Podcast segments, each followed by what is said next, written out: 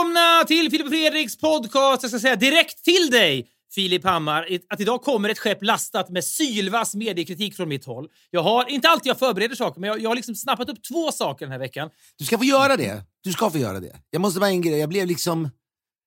Jag blev gripen här om, om det var några dagar sedan när du eh, mess, messade mig. Oftast vi messar ju om, vad fan, vi kan väl messa om liksom, du kan skriva till mig att jag måste se Secret Song på TV4 nästa gång jag är hemma och så vidare. Och så kan du liksom dra något, du kan dra någon skärmdump från någonting här och där. Och sen, men det var något starkt när du skrev, ja, nu har jag varit iväg och köpt ytterligare ett racket, ett Ja, paddelracket. Jag klarar inte av det här. Du sa, nej men det var, det var starkt, för du sa, nu skäms jag på, jag mår inte bra av det här. Det var liksom som att du var ute, du behövde prata med någon och det var jag, eller messa med någon. Men det var som att du hade liksom inte sagt till familjen vad du var iväg och gjorde. Men det är, du vet, som man, man hör om folk som, ja men inte vet jag, som är spelmissbrukare, så får man plötsligt reda på det. Att, åh gud, den här människan hade ju spelmissbruk i massa år. Eller om det kan vara, du vet, han dricker i hemlighet. Men du, du går och köper liksom paddelracket i hemlighet. Men det kän, första gången jag kände att jag tyckte att det varit en pås många gånger i Ja, men det har, för mig har det... Var, helt ärligt, Bara lite bakgrund är väl att du slår sönder racket. När det går dåligt för dig på paddelbanan så slår du sönder racket. Punkt Ja. slut. Och jag har sett det, och kanske också som kuriöst, och, och liksom säga ja, haha, och jag skapar arbetstillfällen hit och dit. Men det var, det, var någonting brast i veckan. Det här ska vi inte fastna i. För jag har som sagt sylvass mediekritik. har snappat upp, Men det är inte riktigt kul längre. För jag liksom, mina barn var var liksom för länge sedan liksom börjat mobba mig för det där och pratar om liksom vulgär konsumtion och så vidare. Och jag känner så här, "Ah, men det här borde jag inte göra. Det här är bara löjligt. Jag möter spelare som jag spelade med senast för ett och ett halvt år sedan som har samma racket. Och jag tänker så här, vet jag, jag har avverkat 25 racket där på mig. Det är liksom- det, det, det, är- det är det jag menar. Men det, är, det- är inte ens det finns inget kul med det. Och vet du vad jag tänkte, vet du vad jag tänkte till och med när jag messade med dig? Så tänkte jag så här, ja, nu håller Björn Runge på och filmatiserar då Alex Schulmans Bränna alla mina brev som går ut på att Alex Schulmans karaktär är liksom så här, han, han, är, han har dåligt humör på, med sina barn, han har dåligt tålamod. Vad beror det här på? Åh, det är min morfar Sven Stolpes fel. Han var ett as. Tänk om det har smittat av sig på mig. Jag börjar tänka för mig själv. Kan min morfar ha haft dåligt humör? Är det kanske min morfars fel alltihopa? det hade han va i och för sig? Nej, min farfar snarare. Men visst, då är väl farfar min Sven Stolpe då. Det är min farfars fel alltihopa. Jag skriver en bok. Bränn alla mina rack. Jag, jag lägger Ja, men det, det, var, det var starkt, jag menar, det var starkt bara för ibland, vi har ju pratat om det här och så känner man ja, ja det är vad det är. Men det var liksom som att du verkligen mådde, mådde dåligt. Och då tänker jag så här, ja missbruk kommer i alla former. Men måste du nu då sprida ut Ja, var du också. köper racketarna? Men jag har tidigare pratat om det här, vet, när man går lite för ofta till Systembolaget och så går man in... Ja, exakt. Och så är det samma personer i kassan så känner man nej, nu kommer de att döma mig. Du vet, nu har jag, jag får ju googla vilka, vilka ställen i stan har vilka racketar. Jag kan inte visa mig på Ultimate Padel i Upplands Väsby för många gånger i rad. Nej, det, har nej, det är en hel... Det är en hel ja, fy det, alltså, nej, det finns Men ingen... nej, jag måste bara säga, men då är det liksom, det är alltid i slutet av matcherna de går sönder. Så du- hinner alltid slutföra matcherna. Ja, men, ja, men det är när man är lite trött och sen, ja, när man väl daskar sönder det så är det inte mycket att göra. De är förstört för alla. Ah, det, jag menar, ofta kan man spela vidare med ett halvracket. Skitsamma, vi kan lämna det, men jag säger bara det var, något, det var något nytt, för jag märkte att du inte mådde Jag har bra. också börjat ljuga för människorna jag köper dem av. Senast så sa jag så här, "Nej, men min brorsa har fått mitt gamla racket. För jag pallar liksom inte. För först sa han, har du slagit sönder det igen? Nej, nej, nej, nej. Det är min brorsa som har fått det. Han, det, han har precis börjat med padel faktiskt. Du är liksom, utan att veta hur bra du är så känner jag ändå att du inte är tillräckligt bra för att slå sönder så mycket. Men det är John klart McEnroe att det kunde är. Slå, John McEnroe kunde slå sönder kräver en verkshöjd bete sig som jag gör. Det finns inget bra med det. Då, nu är jag lite nedstämd nu för jag liksom inledde den här epi- episoden av podden i ett rus. Men har du slagit sönder inför andra då? då det, jag tycker ju det är kul och det är vad det är. Du, du, är liksom, du spelar med en hel del liksom, kändisar och sånt där. Det är Niklas Gide och det är, jag vet inte vilka andra det är. He- Henok Goitom och Jonas Eriksson och Per Lernström. Ja, det, är, det, det, det är liksom en, en, en, bra lista med, med namn. Vad, hur reagerar de när du slår sönder dem här? Det blir ju... Ja, men vad fan, de tycker. De, Men Lernström i all sitt lugn vet, han har harmoni. samma, han måste bli samma rädd för korkracket i alla år. Hur lyckas han? Men vet han, å andra sidan, han behöver ju titta rätt i, ner i helvetet. Han behöver ju han behöver liksom bekanta sig med mörker. Ja, känns visst, han, kanske, han turistar väl? Det är du vad, Han nyttigt mörkerturistar när han spelar med mig. Det är exakt vad han Dark tourism. Ja, men det är som när du vet, det, han är liksom inne på darknet helt plötsligt Ja. och, bara, och rotar runt. Snufffilmer, Men det ja. är som när man någon gång har varit på någon så här, vi pratade om liksom mörkret i Göteborg eh, för, för länge, länge sedan. Men att det fanns, man tror bara att det var soligt, men inte minst då på så här, Broder Daniels peaktid och allt vad det kan vara. Att det fanns ett mörker i Göteborg, det kan vara nyttigt att ha, ha fått uppleva det mörkret. Och det är väl det, du får väl se det som att det är liksom en, det gör Per Lernström till en lite mer liksom, fulländad människa, eller några fler dimensioner, att han vet att det här finns. jag gör ett viktigt jobb. Jag gör ett viktigt jobb. Ja, men, men vet du vad? Men bara inte folk står och tror att du är aggressiv hemma på Nej, andra, det, av jag, andra är lite, jag vill inte alls att folk ska kunna dra slutsatser av detta. Ja, det där är uppdämd aggression. Det där är ett tecken på... Jag vill inte att någon ska läsa in någonting i detta. Man ska läsa in att jag beter mig illa på en paddelbana. Det får man göra. Jag betalar för mig där. Men kan man gå i terapi för det här? Nej. jag? Det måste ju vara men anger management. Nej, men jag ska, jag ska undersöka min farfar lite mer. Och så, ska, och så när jag väl kommer över underfund med det, som Alex gjorde i boken om Sven Stolpe, då kommer allt att bli bra igen som genom ett trollslag. Det sista som borde hända är ju att du blir sponsrad. Jag menar, det hade, varit, hade du blivit sponsrad det hade varit liksom extra vulgärt, för då hade du känt att ah, nu kan jag bara slå sönder racket. Det hade varit hemskt. Men vet du vad? Allt kommer att ordna sig nu. För igår köpte jag mitt sista racket. Det känns skitbra och det kommer aldrig... Jag kommer aldrig Vadå, du har bara bestämt dig? Du har bestämt dig för det, men eller du- är det liksom hur ett varför ska- varför ska kevlarracket jag slå sönder det? sönder? Nu, nu känns det som att jag har hittat hem. Jag har hittat hem med det här racket. Jag kommer inte göra, slå sönder det. Ingen åverkan på detta. Allt kommer att bli bra. Så, nu vill jag gå vidare då. Ja. Eh, det är inte ofta jag kom, skeppet kommer lastat med förberedda punkter till den här podden och jag vill att vi ska kunna avvika från dem om andan faller på. Men jag har två, i mina ögon då, sylvassa mediekritiska observationer som jag vill eh, ägna mig åt. Och I skottgluggen finns denna vecka Dagens Nyheter och Sveriges Radio. Du får välja vad du vill ha först. Fy fan, pest eller kolera. Men... Eh, Ja, men vet du vad? Nej, det här är ju, det här är ju skottgluggar du ser fram emot. Nej, det är sant. Om det ska handla om så att säga, observationer i flödet och jag hoppas att du ska liksom någonstans vara kritisk, då är det sant. Då är det inte bäst eller kolera. Men jag väljer Sveriges Radio. Sveriges Vi börjar Radio. där. Då vill jag prata kort bara. Egentligen handlar båda de här observationerna till ytan om sportvärlden. Men de, och folk blir liksom panikdrabbade när de hör att något ska handla om sport. Men det här handlar egentligen inte Okej, om först sport. paddel, först Ja, jag paddel. vet, men det här handlar, de här observationerna Ja, ja, handlar inte om sport, det handlar om berättande. Så man, om man är intresserad av det så Ja. kan man verkligen åka med i alla fall. Det har då varit handbolls-EM eh, nyligen då, och jag, jag ondgjorde mig när det här drog igång för att det, det är alltid ett mästerskap i handboll som pågår året runt och så vidare. Men sen kan det vara ganska lyxigt med handboll, för går det dåligt så behöver man inte bry sig för man har ingen koll på det. Går det bra... Men det är ett väldigt långt mästerskap också. Det slutar Nej, aldrig nej men det gick ju i mål då i, i söndags eller vad fan det var. Eh, men men det, det härliga med det är att om det går dåligt för Sverige då kan man, behöver man inte bry sig. Till skillnad från fotboll när man liksom gräver ner sig själv i ett jävla mörkt hål eh, när det går dåligt. Men här kan man då eh, inte bry sig om det går dåligt, men går det bra kan man så sakteliga bygga upp lite liksom, eh, entusiasm och lagom till semifinal och final då kan man åka med och vara en riktig usel medgångssupporter och sån är då jag. Och plötsligt kan man liksom bli lite intresserad av Gottfridsson och den här... Men det är väl också någonting med handboll, att det breakade, inte fan vet jag, kan det vara liksom början av 90-talet och liksom, när det var han Roger Ragge Karlsson eller vad fan han hette som ledde laget, sen blev Bengan Ja, som, som, som drog igång handbollsundret som sen dog i en hjärtinfarkt på ett flygplan tror jag. Och Bengan Johansson tog över och tog laget till VM-guld tror jag. Men det, var, det är någonting med att det är svenska idrottare med fötterna på jorden. Alltså det är Ja, jätteytliga idrottare är ju sanningen.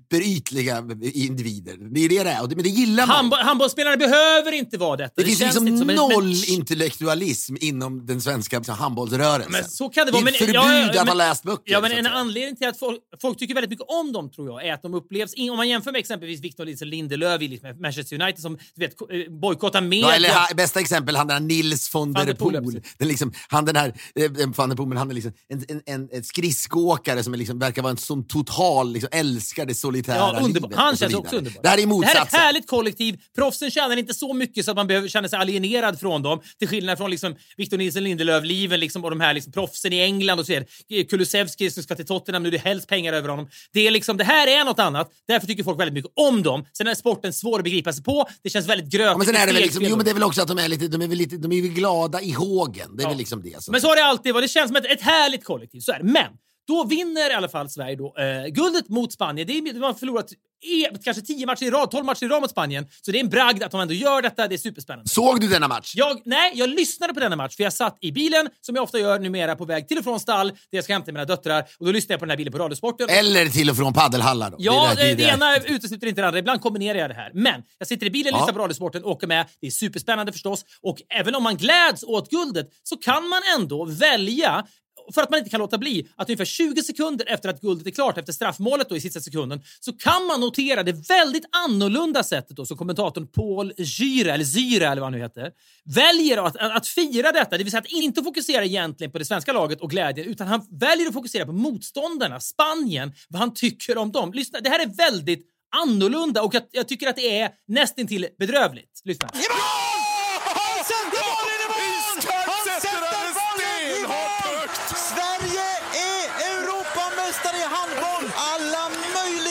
rusar in och hoppar och hoppar och ger ett budskap till spanjorerna. Ni kan åka hem och äta tapas, dricka Rioja vin, äta paella, lyssna på Julio Iglesias, titta på Pablo Picasso tavlor och ni kan, ni kan åka hem. Håller du med? Ja, men, fan ni kan åka hem och så rabblar han upp då en, en, liksom, en Men också saker med enorm verkshöjd ändå. Och det sista, Pablo Picasso. Ja, jo. Ah, Ja, men det är också så här, att radda upp det absolut klichéart, mest klichéartat man kan komma på om Spanien. Det ska vi fokusera på. Paella, tapas och- Julio Iglesias, Julio Iglesias, och ja. åka hem och titta. Vet du vad? Hur många åker hem och tittar på, på Pablo Picasso-tavlor? Ska man åka till ett museum då? Det är väl ingen av de här spelarna som har Pablo Picasso-tavlor heller. Men att rabbla upp de här klichéerna om Spanien. Funkar nästan det funkat bättre med Sverige ändå. Åka hem och äta sill, köttbullar, Ja. Thomas Ledin och liksom Carl Larsson. Ja. Det är ändå Ja, sämre jag, jag, grejer. Jag, så jag vet, men det är framför allt är så, varför fokusera på Spanien i det här läget? Varför inte... Ja, men det, säga ändå, det säger väl kanske ändå någonting om eh, mänsklig natur också. Vi ska inte fortsätta snacka om liksom paddel och så vidare, men vad idrott framkallar. Att du, du kan då glädjas. Eh, eh, men, men det där ser man väl ofta i idrottare som också inte kan låta bli springa fram till en bänk. Sebastian Larsson gjorde väl något mål mot Malmö FF eller vad fan det var. Och det första han gör är springer fram till Malmös bänk och bara jublar. Ja. Nu är ju han idrottare så det kan man ju förstå Ja, mer. han- och det kan man Men snacka om adrenalinpåslag och det det- är också- Han är väldigt ospirituell den här, vad hette han? Paul Zyra. Ja, men det är någonting, det, det är absolut... Det är bedrövligt. Han, han Associationslistan är liksom, och han har dessutom, känns som, förberett det här, skrivit upp det här så att det ska bli Ja, men det jag ett säger, är legendariskt ett, liksom, referat sen man ska kunna lyssna på årskrönikor och så vidare. Men jag kan, jag kan förstå idrott, att det är så här, om jag ogillar fotbollslaget Djurgården exempelvis, då kan jag glädjas när de förlorar, fast jag inte håller på motståndare och så vidare. Det kan vara ett passivt gillande. Men i det här fallet så är det, har han transfererat det, ens lag vinner, men man ska ändå välja att fokusera på Djurgården, det vill säga Spanien i det här fallet, och säga allt som är värdelöst med dem. Detta tyckte jag var nytt och underligt. Nej, men får bara säga, men han har då naturligtvis, han har ju, det det är det vi har pratat om där tidigare, här drömmen om att bli odödlig. Ja. Men sådana som han ska ju inte hålla på, den här är ju nedskriven Ja, Den är säkert nedskriven ganska, alltså den är nedskriven timmar innan matchen. Ja. Han sitter ju han tycker att han har en klassiker nedtecknad Ja. och har då inte, det, det säger ju någonting om vem den här mannen är. Om han, det är de största klichéerna han kan komma fram till är det ju att han tio sekunder efter eh, signalen då blir den som lyfts fram, eh, eller blir det han lyfter fram. Får jag bara fråga, är du den enda som har sett Nej, det men det här? har säkert, någon har säkert påpekat det, men jag förstår också att i den allmänna glädjen kring svenska EM-guldet så väljer folk att inte fokusera på det. här. De tycker kanske till och med att det är festligt. Men jag tycker tycker ändå att det är någonting underligt med det. Och då tänkte jag så här, det måste åtminstone vara en engångsföreteelse. Så var det någon som tipsade mig om, vänta nu, lyssnade du när Sverige vann semifinalen mot Norge? Och då går jag in i arkiven börjar rota. Du vet, jag känner, Är det samma man? Jag känner, ja, jag känner hur febern stiger. Jag ser också då på Sveriges Radios hemsida att det är Paul Zyra som har Men kommit feber, positiv feber Ja, men här känner jag, oh, nu har jag en medial kritikobservation på gång till Filip i podden, tänker jag. När jag trycker in play och lyssnar på de sekunderna när det står klart att Sverige har vänt mot Norge, slagit ut Norge ur EM i semifinalen och är klara för final. Då säger Paul Syra så här. Sju sekunder kvar, skott. Han skjuter Let's fantastiskt! Sverige vinner matchen med 24-23! Och vi vänder oss till Norge och säger att vi har vunnit! Vi har vunnit! Vi är bäst i Norden! Vi har slått Norge! Kämpers födeland! Roald Amundsen, Sigrid Undset, Hjallis Andersen, Wenche Myhre, Magnus Carlsen, Therese Johaug. Vi har slått dem allesammen! Vi har slått dem allesammen! Kung Harald, drottning Sonja, kan dere höra mig? Jag har ett budskap till dem. Vi har slått ut Norge ur EM! Deras gutter har fått ett kämpeslag i trynet sitt! Referent Paul Schürrer Han måste ju vara Sveriges dummaste människa. Jag vill inte vara så här. Nej, vi- det är ju helt fruktansvärt. Jag, jag, jag, jag upplever i realtid när jag lyssnar på det att jag nästan börjar tycka synd om honom. För att när man väl synar de här referaten precis liksom lagda i kloss efter varandra så blir det ju väldigt genomskinligt alltihopa. Hans metodik och vad han hoppas kunna åstadkomma. Och eh, faktumet att han inte så så kommer det bli ju kristallklart och att det blir genant. Jag tycker nästan lite synd om honom. Jag vill inte pissa på honom. Det är säkert en toppenmänniska på alla sätt. Men det här, det här ska han inte göra igen. Det är ju en sak om han du vet, man försöker vara målerisk och det blir lite fel. Att om, om, du vet, att han använder liksom adjektiv och försöker liksom någonstans förmedla en känsla. Men att dra in, dra in Wenche Myhre i det här, vad, fan! Skådespelare Men han är ju, alltså grejen är ju precis det, men han har ju en svansföring som att han är en man som skapar klassiker åt oss. Det är det han känner, han gör ju det Jo, vet du vad? Nej, inte nog med att han klar, skapar klassiker, han gör det också på löpande band. Men det är liksom Matcherna är till för att Sverige ska vinna så att Paul Gyra kan skapa klassiker på löpande band. Om Sverige åker ut, det värsta med det är inte att Sverige åker ut, det är att Paul Gyra inte kan skapa klassiker på löpande band längre. Men det är märkligt att ingen ifrågasatte honom redan efter Norge-matchen. Det säger väl någonting om hela liksom, kulturen uppe på Sveriges Radio. Ja, men det kan också vara en allmän framgångsvåg för handbollslaget att det här är så härligt att allt kring det blir härligt och ovärdigt att kritisera. Men efter semifinalen borde ju en, en ansvarsfull chef eller kollega, Magnus Wislander, sitta bredvid honom. Det är inte den mest kritiska handbollsspelaren genom alla tider. Han är också göteborgare. Vad ska han Alltså, säga? kan Men han skulle kunna nej. säga till Paul efteråt, ja det där var ju, fan vilket drag det blev med det där. Men va, vet du vad? Om vi vinner finalen, foka på grabbarna då. Dra inte in Spanien. Men det är liksom, jo, men det är också det. Ribban för klassiker har väl liksom kanske successivt då från liksom small step for mankind. Men klassikernas klassiker är ju också basic, så att säga. Eh, 1962 tror jag Lennart Hyland kommenterar Sverige, Kanada kanske, ishockey och Sverige vinner då. Sverige har vunnit ganska många hockey-VM innan då, men det, de vinner ändå den här gången också. Pucken glider in i mål. Vi kan väl lyssna på den. Den är ju rena, lättare att lyssna på än Paul Syra. Nisse där och så på en lång puck som kan glida in i mål. Den kan glida in i mål. Den gör det! Den glider in i mål! Den glider in i mål! Och vi leder med fem mål mot tre. Det som är lite sympatiskt med Hyland, det fanns ju inte mycket som var sympatiskt med honom, så man kan kosta på sig någon gång liksom credda, honom. credda honom Ja. för att vara sympatisk.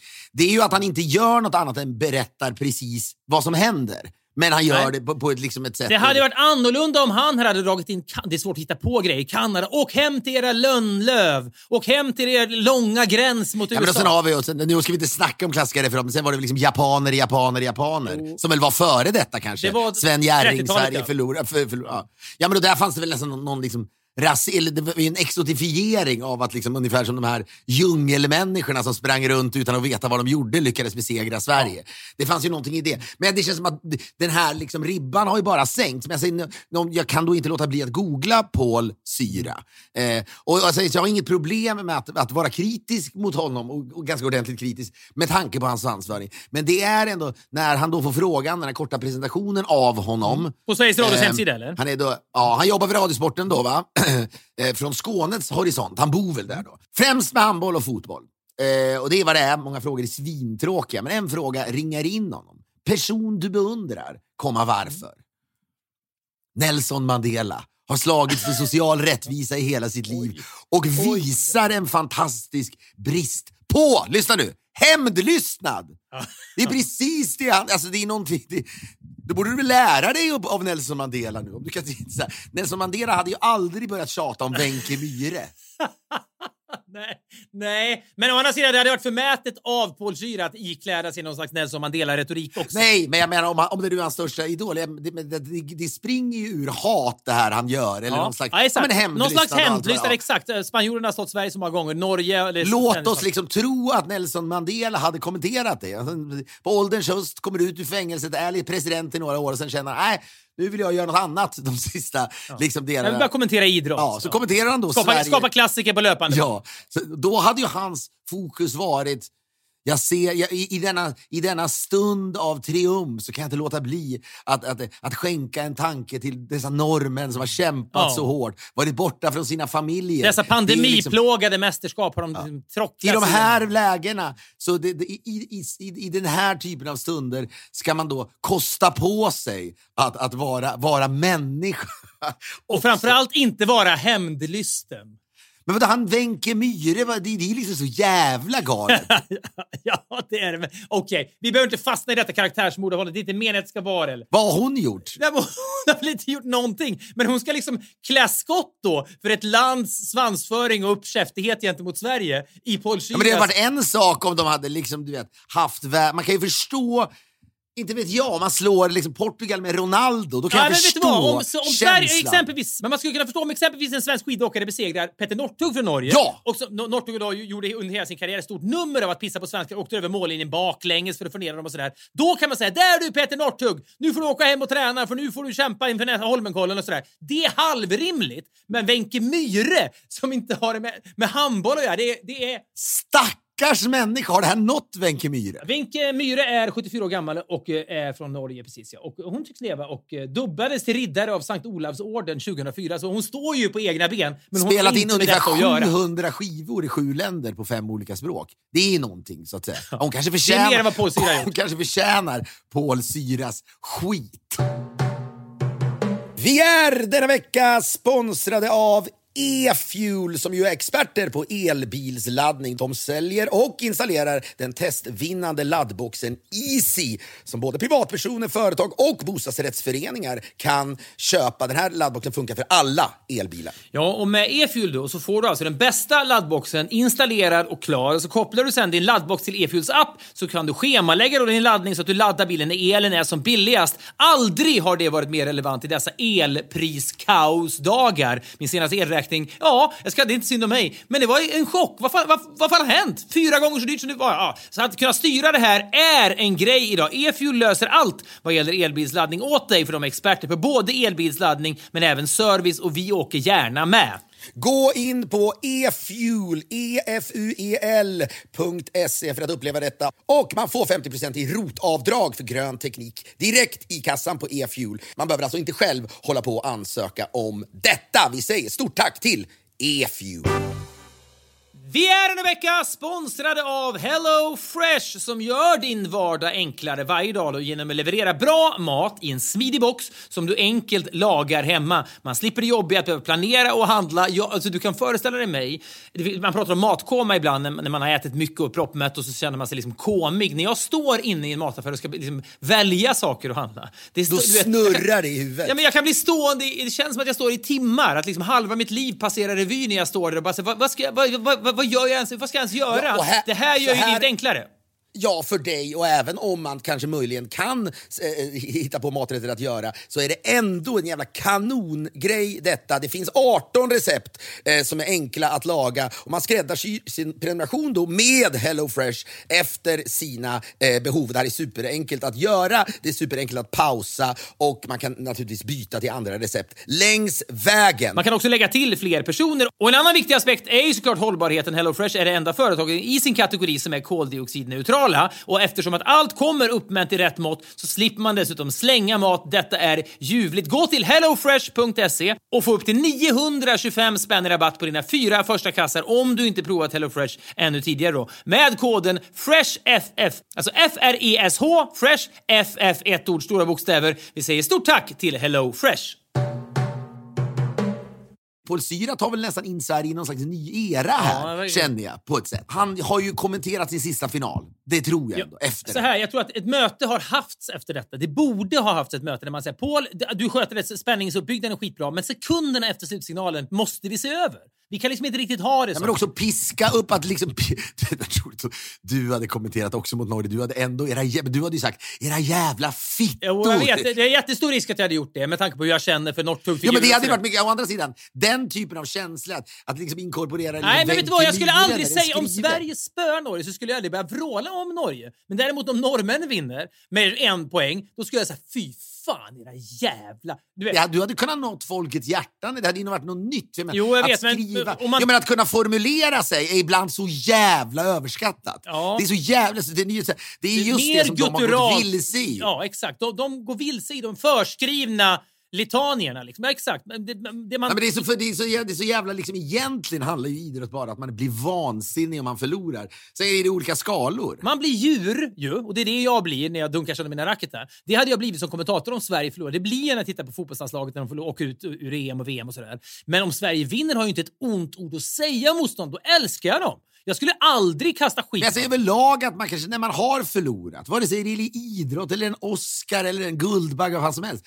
På ett sätt kan man ju säga att man nästan skulle vilja liksom uppmana, inte till den här, liksom, den här då Paul Syra eh, eh, metodiken där man pissar när man har vunnit eller överlag att det ska vara förskrivet. Man vill ju bara ha folk som är riktigt jävla besvikna Ja. och st- Nej, här, står för det. Jag tycker, handlar så jag tycker det var enkelt- mycket bättre. Ja, men det handlar om något så enkelt som att liksom, Paul Syre i det här ögonblicket är ju en dålig vinnare. Ja. Så att säga. Jag är en dålig förlorare. är mycket, det är mycket med honom som är dåligt. Det är inte Man bara ser, det. men man ser sällan i det offentliga dåliga När Peter Forsberg förlorade någon SM-final i hockey 92 eller vad det Ja, det är var. klassiker, och han hatar domaren ja. så mycket så han vill liksom smälla på honom med en klubba. Nu gör han inte det, han kläcker klubban över knät istället. Så här. Ja, där har vi en människa som vågar vara och inte kan låta bli. Det är inget medvetet val. Han kan inte vara något annat än ett djur. Det djur som idrotten tar fram i honom när han förlorar. Det skulle man vilja se på oss. Men det är intressant att det där är ju ett stigma, att man hela tiden lär sig att man ska vara en gentleman. Ja, man- du vet ja, sådär. man lär sig, ja. I rent allmänhet, att vara en sämre förlorare och våga stå för det och prata öppet om att Ja, man jag tycker vill att man är se, bättre. nu är men Oscarsgalan närmar sig, jag har ingen aning om hur liksom den kommer att se ut i år. Det blir Alltså bara titta på. Idol då, för fan när folk får dålig kritik i Idol Ja. så önskar Nej, men man att det fler folk, bara säger... Framförallt när folk åker ut, då står de bara kra- Du vet när det är två kvar i Idol eller vad det är, så står de kvar.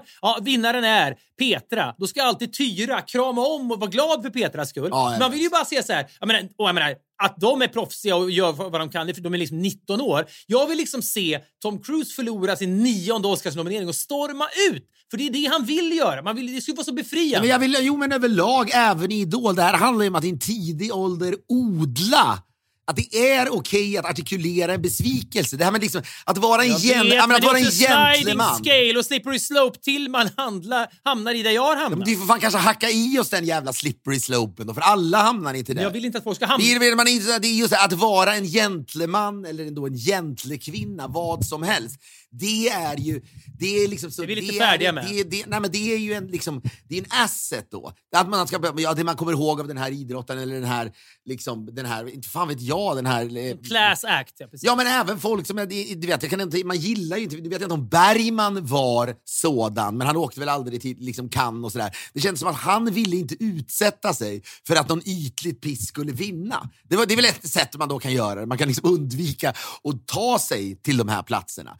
Men det är, det, det är, du skulle ju liksom ändå lite kunna gå i bräschen för det här. jag känns det jag som ändå. inte göra. Jag har ingenting att lära någon så som jag känner mig just nu. Skit i det. Jag har en... Var det, är det även idrott då som i din eh, eh, Dagens Nyheter-observation? Eh, min nästa då mediekritiska punkt. Första var okej, eller hur? Den första var bra. Första höll, första sa någonting. Ja, men jag tyckte det här var inte, men det var, väldigt, det var ju väldigt gripande det här. Jag skulle ändå vilja veta jag, så här, vad kommer hända här. Det är ju inte så här, har, har Sveriges Radio tappat all så att säga självkritik? är ju intressant. Ja, jag vet inte. Han borde ju verkligen placeras i frysboxen. Det borde han verkligen göra. Ja, men jag unnar ingen fri, men åtminstone ett litet snack. Ett tri, trivsamt liksom, svenskt snack om framtiden med Paul Syra. Vet du vad? Han kan ha fått ett mejl i måndags där det stod “Paul, ett snack om framtiden?” frågetecken från chefen. Och så har det här luftats. Who Grejen knows? är dock att jag tror att han har minst 500 mejl från folk som tycker att han gjorde en klassiker. Ja, jag menar, han, är så, jag menar, han klarar sig. Han är säkert jätteälskad. Han är det. överöst med kärlek. Så är det. det kan han, drunk, han, drunk, han Ja. badar i det. Men min nästa observation då är då från Dagens Nyheter. Det har lite grann med sport att göra också och det får du bara hacka i dig. Lyssnarna får göra det också. Egentligen handlar det inte om sport alls utan det handlar om att Dagens Nyheter utan att ge sken av det levererar köpt journalistik. Jag hittar ingen annan förklaring till det märkligaste stycket jag har läst i en svensk tidning någonsin kan. Man kan säga så här. Du, du har lättare för att hitta saker att uppröras över när du läser Dagens Nyheter än när du läser mycket annat. Så är det ju. Ö, Glasögonen Jag är på hugget då, det är- Man ser dig på morgonen. Du har liksom Ja. vanliga glasögon, du läser allt annat med. Men så har du Dagens Nyheter-glasögon som är liksom lite dyrare och Ja, bättre. mer kritiskt. Det är liksom världens bästa. De är liksom Ja, ja. diamantslipade liksom, i ekvatorialguinea direkt från någon jävla liksom, diamantgruva. Ingen ingen kan prata om hur dyra de är. De här. Så ingen i din familj vet ens vad det är. Utan du Nej, plockar jag fram har ett dem. hemligt valv Man ser världen, du ser liksom världen på ett helt annat sätt. Framtagna specifikt. Ja, men det är The Matrix. Jag är som Neo när han upptäcker The Matrix och bara bullet, han kan stoppa kulor. Så läser jag Dagens Nyheter. Kaffet är starkt. Alltid kloppar direkt av dem efteråt. Efteråt plockas de av och de vanliga glasögonen tas på. För att du kan inte klara... Ett liv med de där brillorna skulle ju bli för jobbigt också. Ja, men något oerhört gripande faktiskt. Eh, ap- apropå det, jag läste en bok om schizofreni för något halvår sedan kanske. Om en familj då som fick 13 barn, katoliker, jajamän! Och jag tror att 9 av 13 barn blev diagnostiserade eh, schizofrena. Och schizofreni misstar många för att det handlar om personlighetsklyvning och att man, det, det handlar liksom inte alls om det. Det är jättekomplext alltihop. Men man mår piss och man kan ofta bete sig väldigt underligt om man lider av schizofreni. Det är en väldigt diffus diagnos alltihopa. Men ett sätt att mäta om en människa lider av schizofreni eller inte är att man utsätter då den som undersöks för plötsliga ljudöverraskningar. Om du överraskas av ett ljud... Fan, sluta, kom, ta den till dit. Nej, men om du... Jag hoppas inte att det är att man... Jag har ju jättesvårt Nej, men det är, det är, men det att, att svårt för höga ljud är bara ADHD och sånt. Det är, liksom, det är ingenting i jämförelse. Men ett tecken på att man lider av schizofreni är att om man utsätts för ett högt ljud som en frisk person, då reagerar man. Hjärnans liksom, eh, nervsystem eller vad det nu är liksom, sätts på high alert. Man, man, man rycker till. Oj, vad var det där? Men kommer samma höga ljud 0,5 sekunder senare igen, då reagerar man ju inte lika starkt. Då ser man ju ett mönster. Ah, okej, det är något pip som har satt igång. Man säger pip, oj vad var det? Pip! Men de Jaha. reagerar som att det är varje... Allting Varje för- gång första gången. reagerar de som om pipet kommer för första gången, vilket gör att deras hjärna blir helt utmattad på nolltid.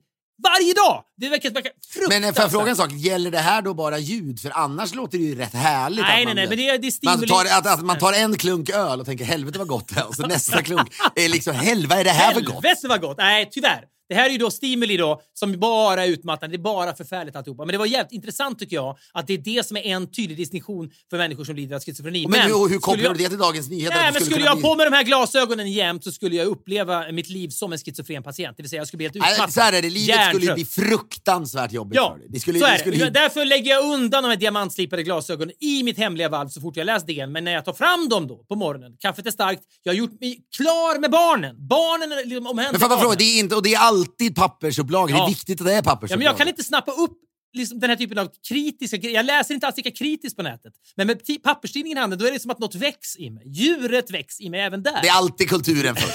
Ja, men det, och det går så fort för det handlar så lite om kultur. Det handlar bara om klimatet, tyvärr. Alltså, där, det det står om Ukraina, det trappas upp, Ja. konflikten. Ja, det- det, det bläddras förbi Ja, men det, är, och jag menar, det finns en relevans. Men om jag öppnar kulturen då är det en artikel om förintelsen, det är en artikel om klimatet, det är en artikel om Ukraina. Okej, för jag vill ha någon härlig om någon Netflix-serie. Ingen jag känner bryr mig, mer om den bryr mig mindre om den upptrappade konflikten i Ukraina än du. Tyvärr jag. kanske är det så. Men så kulturen går fort. Ja, där ja, hittar, precis, hittar jag ja. sällan. Men vet du vad, får jag säga en sak? Det som försvarar dig, det är svårt, det, det finns inte så, tror jag, så, så mycket mediekritik att så här, framkalla när man läser en analys om situationen i Ryssland eller Ukraina. Det är ju så, det är inte där, det är inte där nuggetsarna finns. Nej, ja, det känns man inte hittar så. inte Paul Syra där, Nej, eller vem var det nu man kan men, hitta. men när då är klar med kulturen, de åtta sidorna är lagda åt sidan, barnen är borta, glasögonen brinner. Jag ser kristallklart igenom dem, jag tar mig an huvuddelen. Du tvättar alltid, liksom så här, du torkar brillorna dagen efter. Rituellt, Alltid när du plockar fram dem, då är de rena. Ja, men vet du vad jag gör? Jag tar fram dem, sätter på dem, tar kulturen, väntar mig ingenting. Sen när jag lägger undan kulturen, då putsar jag glasögonen. För nu gör jag mig Men är, det så, för ja, du behöver, men det är det så att de doppas i såna, du vet, när man, ibland när man har klippt sig igenom båda, men när de doppar en kam. Du vet när man är Ja. hos en så barberare ska Ja, men alltså vet du vad? Jag, jag doppar dem i liksom fotogen. Jag doppar dem i någon frukt. eller så här, Ja. De måste vara superrena. Ja. Ja, men, du har Sveriges renaste, Ja, har, renaste du vet, ögon och brillor. Partikeltunneln ja. i CERN, där, det är liksom så rena är mina glasögon. De- De är, liksom, de är brukbara där nere. Att liksom skicka fotoner i, med ljusets hastighet genom en tunnel i CERN. Så är det. De är redo. Då tar jag mig an huvuddelen. Men det överraskar mig. Jag trodde alltid det var i kulturdelarna du hittade det, det, grejer att bli upprörd över. Men det, så är det inte längre. Alltså. Ja, jag överraskar dig. Jag, jag är glad att jag fortfarande kan göra det. Det är alltid huvuddelen jag hittar saker och... och... Jag menar, någonstans är ju Björn Wiman, kulturchefen, satt på jorden för att irritera dig. Egentligen, på något sätt. Lustiga, jag kommer att möta Björn Wiman i Annika Lands program Landskampen senare Jag idag trodde på du skulle säga i paddel. Nej, I paddel. nej men, i, men i Sveriges Radiohuset. Jag vet inte vad jag vågar säga om honom ifall det når honom under torsdagen. Jag säger ingenting om Äh, honom. sluta nu, du hatar ju honom. Nej, det gör jag verkligen skitsamma. inte. Jag tycker kulturen har för lite kultur i sig. Det är det bara så. Därför är- så läser jag den ofta ganska slött, hittar Fast vet ingenting. du vad jag blev? Jag blev väldigt lycklig. Jag läste bara en rubrik Men visst var det möjligen så att liksom Malou möter, eller vad det heter, Malou efter tio heter det, förlåt mig, läggs väl ner nu på Malous eh, egen begäran. Ja. Vilket gör mig lite, lite orolig för jag undrar om det var hela sanningen. men det är skitsamma. Du har ju många gånger pratat om eh, hur, hur mycket av din existens i Sverige som är mer eller mindre karantänlik. jag skulle vilja säga att jag förknippar Sverige framför allt med Malou efter tio. Du sitter hemma och tittar på det utan ljud. Morgon efter Men jag morgon. vet, liksom inte, jag vet inte när jag senast var ute och festade i Sverige. Det kanske har ju också med pandemin att göra. Mm. Men det, det, det är därför då, vad, vad, vad förutom att spela in Alla mot alla är Sverige för mig? Och det har ju då blivit att se Malou efter tio utan ljud. Och som Ja. jag konstaterat tidigare så är väl det, det är liksom en kvalitet det där programmet har haft naturligtvis. Man fattar vad det är. Man läser att Ola, Ola, när Ola Rapaska pratar om sin nyfunna kreativitet, då behöver man liksom inte se intervjun. Det räcker ju bara se honom prata så att Ja, säga. och se hans ögon lysa eh, förhoppningsfullt. Ja, Ja, så vet så- man exakt vad han säger. Ja, men jag läste då om att, att Malou efter tio skulle läggas ner. Då fick Beskrevs som det på Kulturen, det var det jag Ja, reagerade på. det nämndes. men Hon är väl en institution. Hon har vunnit Stora journalistpriset Malou för länge sedan. Jag hatar att ni är så nöjda över att ni skriver om Malou efter tio. Att ni kan pressa in lite sånt mellan filmer om Costa Rica eller vad fan det var som vann alla jävla Guldbaggar. Ja, men... 700 pers hade sett den. Det- Man kan ju bli arg för mindre. Ja, men det kan man. Det är också en åsikt som har, som har torgförts många, många år tidigare om Guldbaggen. Det har ju liksom, det har ju, alla som jobbar där gick runt med något slags bisarrt leende på läpparna när det var klart att det skulle skrivas om liksom Malou efter tio.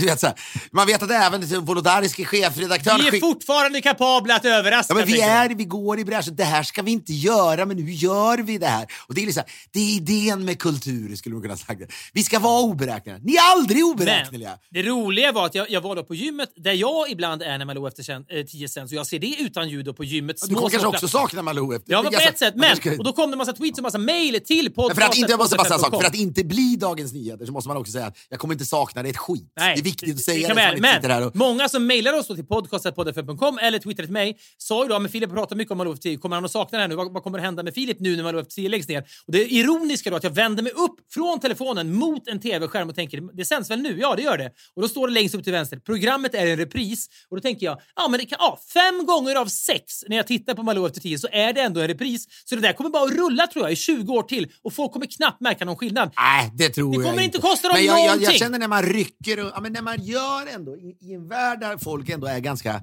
ensamma. Mm. Så är det ändå, inte minst som det har varit nu. Kan ändå tänka att det finns folk där ute som fan är helt, nästan deprimerade av att det här läggs ner nu. Ja, men- Det är jävligt sorgligt, så man får hoppas att Malou nu ville göra det här själv. Hon skulle göra, hon skulle göra intervjuer tror jag. Hon ska Malou-möte återuppväcka eller Malou-möte, någonting. precis. Ja, det är det hon ska göra. Och inför valet och så vidare. Det är säkert skitkul för henne. Men jag tror att TV4, du behöver inte vara orolig för de ensamma människor, att TV4 kommer fortsätta rulla ut gratis repriser. Slippa betala Malou massa pengar varje dag. Gratis Det är repriser. billigt inköp. Det är väl klart, Hem till gården kan väl, det har väl fyllt samma funktion. Ja, men jag menar bara att Malou har de kanske 6000 program av. Det är bara att köra repriser. De hade inte tyckt det var tråkigt. DN Kultur hade ju också gillat att skriva om Hem till gården. Det hade de också gillat. En think piece som heter går. Ja, Men du, du, du kastar kulturdelen åt sidan Ja. här. Det finns inget. där finns det ingenting. Ja. Jag, jag sätter på mig glasögon, nyputsade i fotogen och tar med en huvuddel. Vilken del? Vilken del? Ja, men det är bara en huvud. Det är bara delen, en del plus kulturen. Ja, och ibland är det en obegriplig tv-bilaga Vadå, så DN är bara två, DN är bara två Tidigare har det varit fler delar, men nu är Tänk att jag har så starka åsikter om DN, jag vet inte ens hur många Nej, delar det. det men sporten och ekonomi och bil och sånt där är inbegripet i, i den så kallade huvuddelen där jag hittar det- lejonparten av stoffet att störa mig på. Den här gången når jag sporten längst bak innan jag hittar någonting att störa mig på. Man ska också veta, jag måste säga, det som är imponerande med det är att jag har ju sett dig bara läsa en bok så går det ju undan. Det är ju inte så att du skannar av att du nog, alltså det, du gör det noggrant, men du är en av Sveriges snabbaste mediekritiker också. Det tar ju bara hundradelar innan du ser något att irritera dig på. Ja, men jag, det intressantaste tycker jag är... jag behöver aldrig vara orolig för att vänta, idag kan han ha missat att Nej, det fanns kanske någonting att irritera sig Nej, på i det. Det tror kanske. jag inte. Men Nej, det, det intressantaste tycker jag är ju i de här bisatserna som, som egentligen inte beskriver det artikeln... Det har du pratat om tidigare. Ja, men så är det. Att det, det. Det är inte det artiklarna handlar om. Utan när det kommer information som inte egentligen har i artikeln att göra, då har ju reportern gjort ett val. Varför har just det här kommit med? Någon har intervjuat, som i det här fallet då, eh, stavhopparen Armand Mondo Duplantis inför då, ja, men framtiden helt enkelt. Vet, han är verkligen i andra änden. Det är intressant. Handbollslandslaget, det är folklighet. Det där gillar man. Nu kommer det ett OS med massa folklighet, men jag undrar vad fan det där blir. Det känns ju bara så helt ab- absurt att det där sker. Men Pandemi, ja, precis. Duplantis kan, det omöjligt för honom att bli Handbollsstor, ja. folklig. Och att han nu då i detta skede, med denna så här, position han har, där han inte liksom, amerikanerna skiter i honom för att han valde ett svenskt pass. Att han då, och han, och han, liksom, han, han är ändå amerikan och att han, liksom, svenska folket har svårt att ta honom till sitt hjärta. Att han då blir tillsammans med en fotomodell. Någon borde ju ha stoppat det. Det går ju inte! Han borde, precis som Syra, ha fått ett mejl och säga vi måste, vi måste ta ett litet snack. Men det går här är inte. Ja, skitsamma. Någon, Yes, har, ja. någon har intervjuat, någon på Dagens Nyheter Sport har intervjuat Duplantis och då kanske det pågår en timme och då måste man göra ett urval. Vad ska få plats i artikeln eller inte? Och när då saker får plats i artikeln som inte riktigt har med rubriken att göra eller ämnet att göra, då undrar jag alltid hur hamnar det där? Och den här passagen jag nu ska läsa upp för dig är den mest överraskande och konstruerade och shoehornade, som man säger, det vill säga intvingade passagen i en artikel jag någonsin varit Jag förstår, jag förstår ingenting. Men nej, det här är inget, så att säga, det är inte som att du och jag, när vi jobbade på liksom, äh, Aftonbladet så där en gång i tiden, så snackade vi också om det är en rak nyhetstext, Ja. sa de när, de skulle, när man skulle då presenterat för sig vilken typ av artikel Artikeln är väl någon slags allmän- så- så här- Men är det här är någon slags tyckare Nej, också? nej, nej, det är ingen krönika, det är inget kåseri eller något sånt. Det är liksom inte, vad händer med Bondo? Vad, vad, hur ser framtiden ut för Duplantis? Vad satsar han på nu? Och så vidare. Och då i slutet av intervjun då kommer den här passagen. Då. Jag läser till. Det få har känt till det är att Duplantis under sin karriär lyckats hoppa högre än vad någon tidigare gjort trots att han varit gravt närsynt. Vilket både irriterat och distraherat honom på tävlingsbanan. Så kommer citat från Duplantis. Jag hade riktigt dålig syn. Det innebar ett väldigt stort ansvar, för om jag skulle glömma mina kontaktlinser så var jag körd. Det var inte ett roligt sätt att leva. Sen fortsätter han. På morgonen, de första tio minuterna innan jag hade tagit på mig linserna, då kände jag mig som en värdelös människa. Jag kunde knappt ta mig till badrummet och rörde mig så här Ja, men det grips jag av. och strä- sträcker ut händerna framför sig med suddig Jag blick. grips av det. Ja, du, alltså, nej, men, är du, jag har haft kontaktlinser sedan 1987. Nej, vad fan vadå? Jag menar att känna sig värdelös Ja, men- och se då. Nej, det kan jag gripas av. Jag, när jag läste det så tänkte jag, vad är detta för information? Alltså, så här, jag har haft kontaktlinser sedan 1987 kanske. Det väl, Fan, jag satt ändå och tänkte det där var lite intressant. Allt, allt tyckte jag var ganska intressant. nej, det här är... Ja, men, vad fan, det, det, det, är ju, det här är ju ingenting! På morgonen då har man glasögon. Jo, han har ett synfel men- och man fattar nej, själv Men är du galen? Jag är så närsynt så det liknar ingenting. Jag har ett par glasögon på nattduksbordet. Det Men första... du är inte stavhoppare! Han hoppar väl inte stav när han kliver ur sängen? Då tar man på sig glasögonen så ser man jättebra, som vem som helst. Då behöver det inte vara ett handikapp för fem öre. Sen sätter man i linserna. Jag tror att man kan få stu, en stukad självkänsla av att man Är ser du dåligt. galen? Du ser dåligt i en halv sekund innan du sätter på dig glasögonen. In, sen, sen duschar du. Jo, men man kan väl drabbas av känslor. Varför är jag annorlunda och sånt där. är du, nu, nu skämtar du. Ja, men jag tycker så här. Jag tycker inte att det där var så ointressant som du tyckte. Jag kan förstå... Ah, ja, alltså, jag, det, är, det är häpnadsväckande märkligt att detta är med i en artikel om han och hans framtid. För det är inte relevant att han i två sekunder på morgonen inte har glasögon på sig och då ser suddigt. Det är, vad fan är det? Men sen så läser jag på Emmy Gunér, en författare, hennes Instagram. Jag råkar följa henne bara.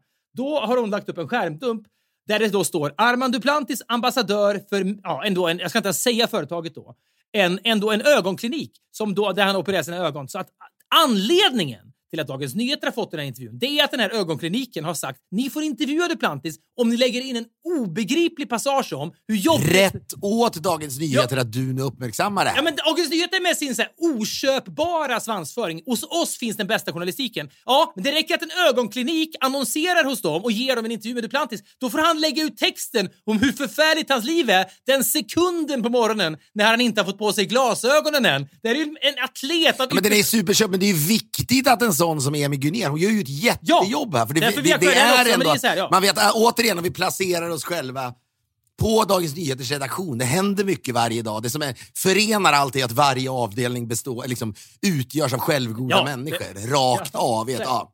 De tycker ju att de blåser det här liksom synföretaget eller synkliniken. När de då vet, och så nämner vi ingenting i artikeln ändå. Det är viktigt för dem. Vi, att- nej, att- vet du vad? De säger så här, ja visst, vi får den här intervjun, men vi behöver inte nämna deras va- varumärke. Nej, men det är viktigt, de gör ju det, att de känner sig lite så här, ja, de ska inte tro att de kan sätta oss på plats eller styra oss så att säga. Men här, de, här blir de då helt Men avslöjade. när de här 18 raderna publiceras i Dagens Nyheter, ja, men herregud, det är ju inget, ja, men det publiceras ju någonstans Men det är överallt. men det här är ju kött här. Jag måste få nonsens. här. Det är helt separata grejer, det är bara av en slump.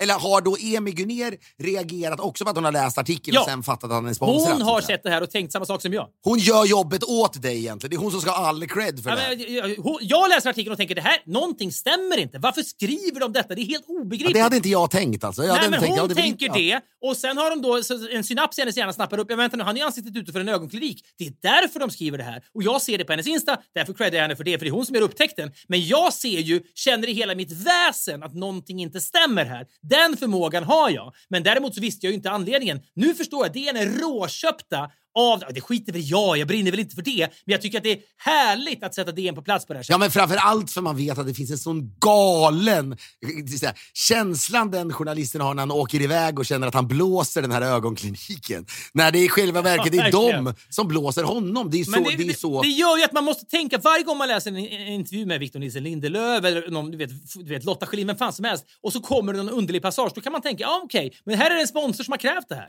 Det är liksom Zlatan ska vi inte prata om. Vi är denna vecka som så många gånger förr sponsrade av vårt favoritframkantsförsäkringsbolag Hedvig. Hedvig är ju då som när man efter en pissig dag kommer hem, man är trött, man är hungrig, man är, ja det är man ofta faktiskt, frustrerad. Och då precis har ens partner, eller ens barn kanske, lagat ens favoriträtt. Man kommer hem till någonting, man är sårbar, men plötsligt möts man av värme. Och man kan ju inte, man kan inte kalla det En- service om ens partner har lagat Nej, mat. det kan men man inte. Men kärlek. vad? Det är en Ja, det är en värme man kanske inte har räknat med. Det låter som att man lever i en kallhamrad liksom, gulag-familj eller i en relation. Men man kanske bara tänker så här, man utgår från att det ska bli business as, as tråk usual när man kommer hem, man måste dra igång med grejer. Nej, det är dukat bord. Hedvig har den där funktionen i ens liv. Man räknar med att ett försäkringsärende ska vara trögt, jobbigt och ett helvete, så går det smidigt. Detta ska vi tacka Vet du vad jag ska Hedvig göra bara? för. Jag vill bara kort, eh, kort bara också här ändå uppmana folk att inte, som när man jobbar på Aftonbladet, så, så var det många människor som ringde dit bara för att få prata. Och då var vi som satt där och, och liksom tog emot tips ganska trevliga. Så man ska ju inte okynnesringa till Hedvig. Man ska ju ringa dit åtminstone Nej. när man har ett för- försäkringsärende, även om Hedvig är så är jävla trevliga. Så är det verkligen. Vi säger stort tack till Hedvig. Vi är denna vecka sponsrade av appen Opti som gör att du får ett bättre privat sparande i fonder som framför allt, och det här har vi pratat om ofta, hur mycket vi uppskattar det, det sköter sig själv. Under åren som vi nu har använt Opti så får man ju ständigt att njuta av den här välfungerande appen där eh, då saker och ting inte bara sköter sig själva, det är också ett väldigt enkelt och pedagogiskt upplägg. Men när man har ett månadssparande då så förs ju pengarna över automatiskt varje månad. Så man går, behöver inte gå in på sitt konto och föra över pengar och sådär. Det är ju bara jobbigt tycker jag. Det görs automatiskt. Och det som kanske egentligen är den största charmen med Opti, det är att man vet att man har ett så jävla bra sparande som sköter sig själv. Man går till sängs lugn och glad för man vet att ett månadssparande löper på och gör sitt jobb. Det är värt så jävla mycket. Det man ska säga, det finns alltid en risk att investera i fonder. Det är inte säkert att man får tillbaka hela det beloppet man satte in. Men ladda ner Opti-appen eller läs mer på opti.se. Vi säger stort tack till Opti! Vi är denna vecka sponsrade av Volt som är Nordens största matleveranstjänst som finns i 15 städer med lokal kundtjänst som svarar på 30 sekunder. Du, vet, du, kan, du om någon förstår hur mycket jag älskar det. Jag sitter i, du vet, jag, det är en massa appar i min tv som strular nu. Man sitter liksom i dygn och mejlar med folk och det händer ingenting. Att kunna ringa någon och veta Ja, men få människor eh, omfamnar ju och uppskattar så att säga appifieringen av världsordningen mer än du. Sen måste det finnas. När den funkar. Exakt vad det jag skulle säga. Eh, och det gör det då med Volt där man kan beställa då dagens lunch, dagens middag eller varför inte en god fika om det är dags för det. Det de också har är koldioxidkompenserade leveranser på under 30 minuter vilket är helt rätt i dessa tider. Ladda ner appen för att se om Volt levererar till dig. Volt stavas med W. Just nu får du som ny kund 100 kronor rabatt på första köpet när du beställer med hemleverans med koden Filip Fredrik. Ett ord i stora bokstäver, Filip Fredrik. Vi säger stort tack till Volt!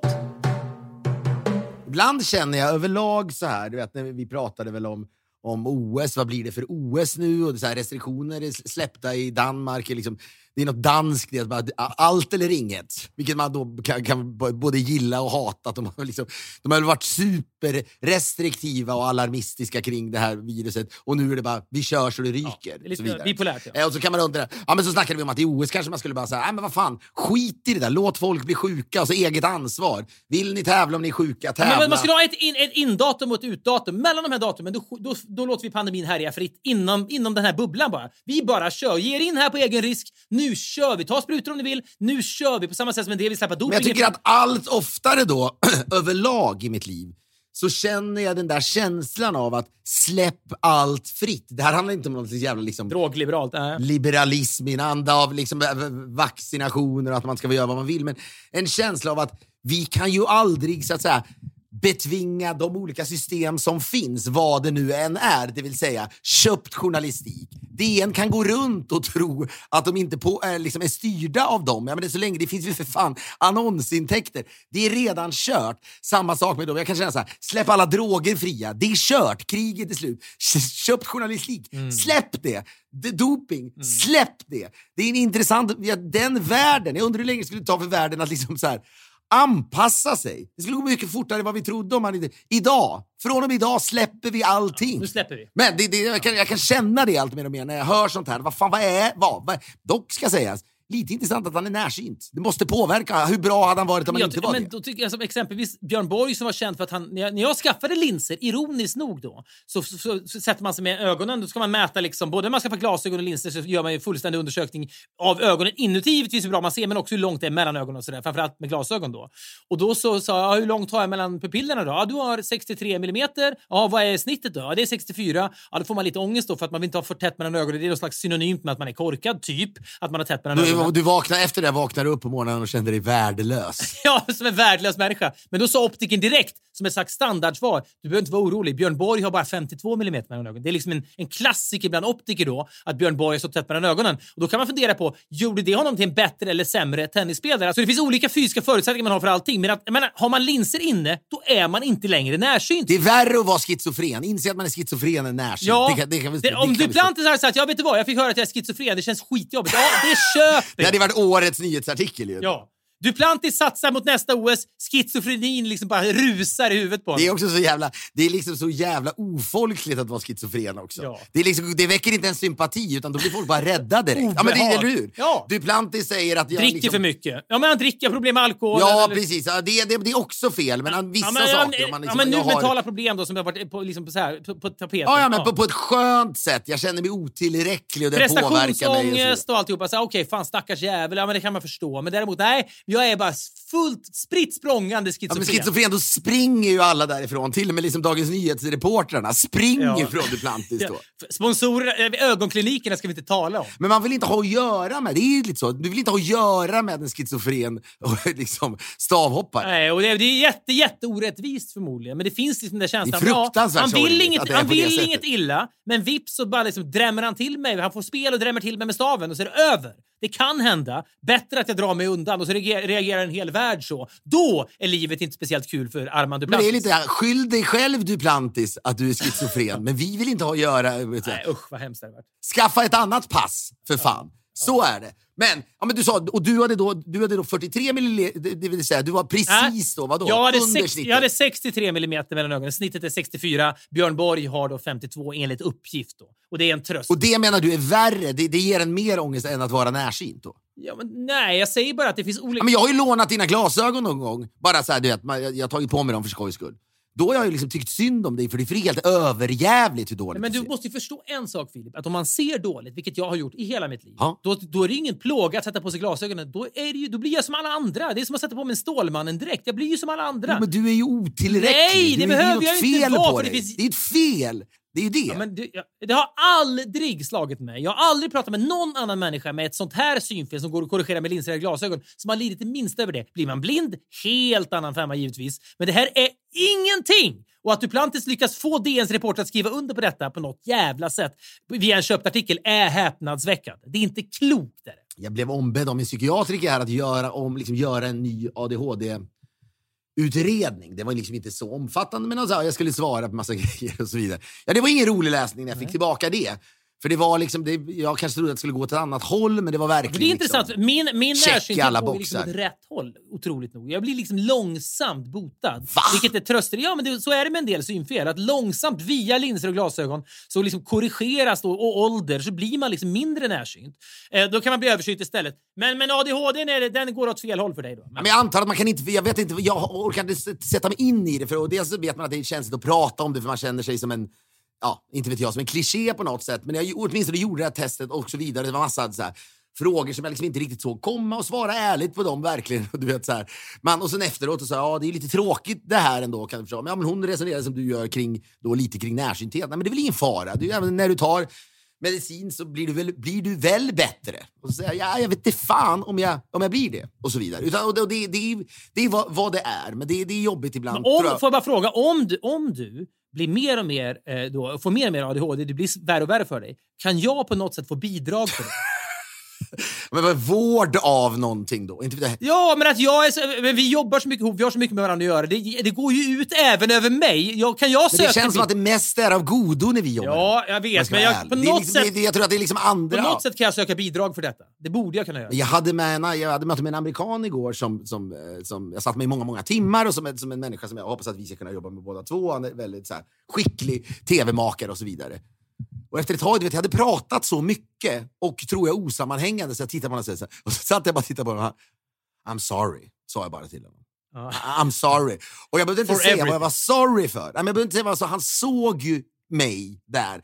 Sen tror jag att det var li- liksom, kanske 70 procents oro, men också 30 procent någonting. Att han kände det är roligare att sitta med den här människan här än med någon annan. För du vet, jag segla iväg, jag måste prata om 19 olika grejer samtidigt. Jag kan, eh, Och så- se det framför mig, ja. Men i alla fall, men så, jag känt, ja, men så sa jag till henne, ja, men då ska, jag- det är något jobbigt att man ska behöva ta de här jävla pillerna. Egentligen är det väl som att sätta på sig ett par glasögon, men, men med skillnaden, vad gör pillerna med Ja. min kropp? För glasögon och linserna gör ju ingenting dåligt med mig, det vet jag ju. Ja, men det, det vet jag. Och så, det är väl aldrig bra med medicin, men en sån, ja, alternativet. Och det är så svårt att bedöma det där. Om man inte missbrukar medicin så kan det ju vara att Ja, om du inte tar de här, vad har du för liv då? Då kanske det är sämre för dig. Det är en vågskål det här, Pros and cons åt alla håll. Så vet.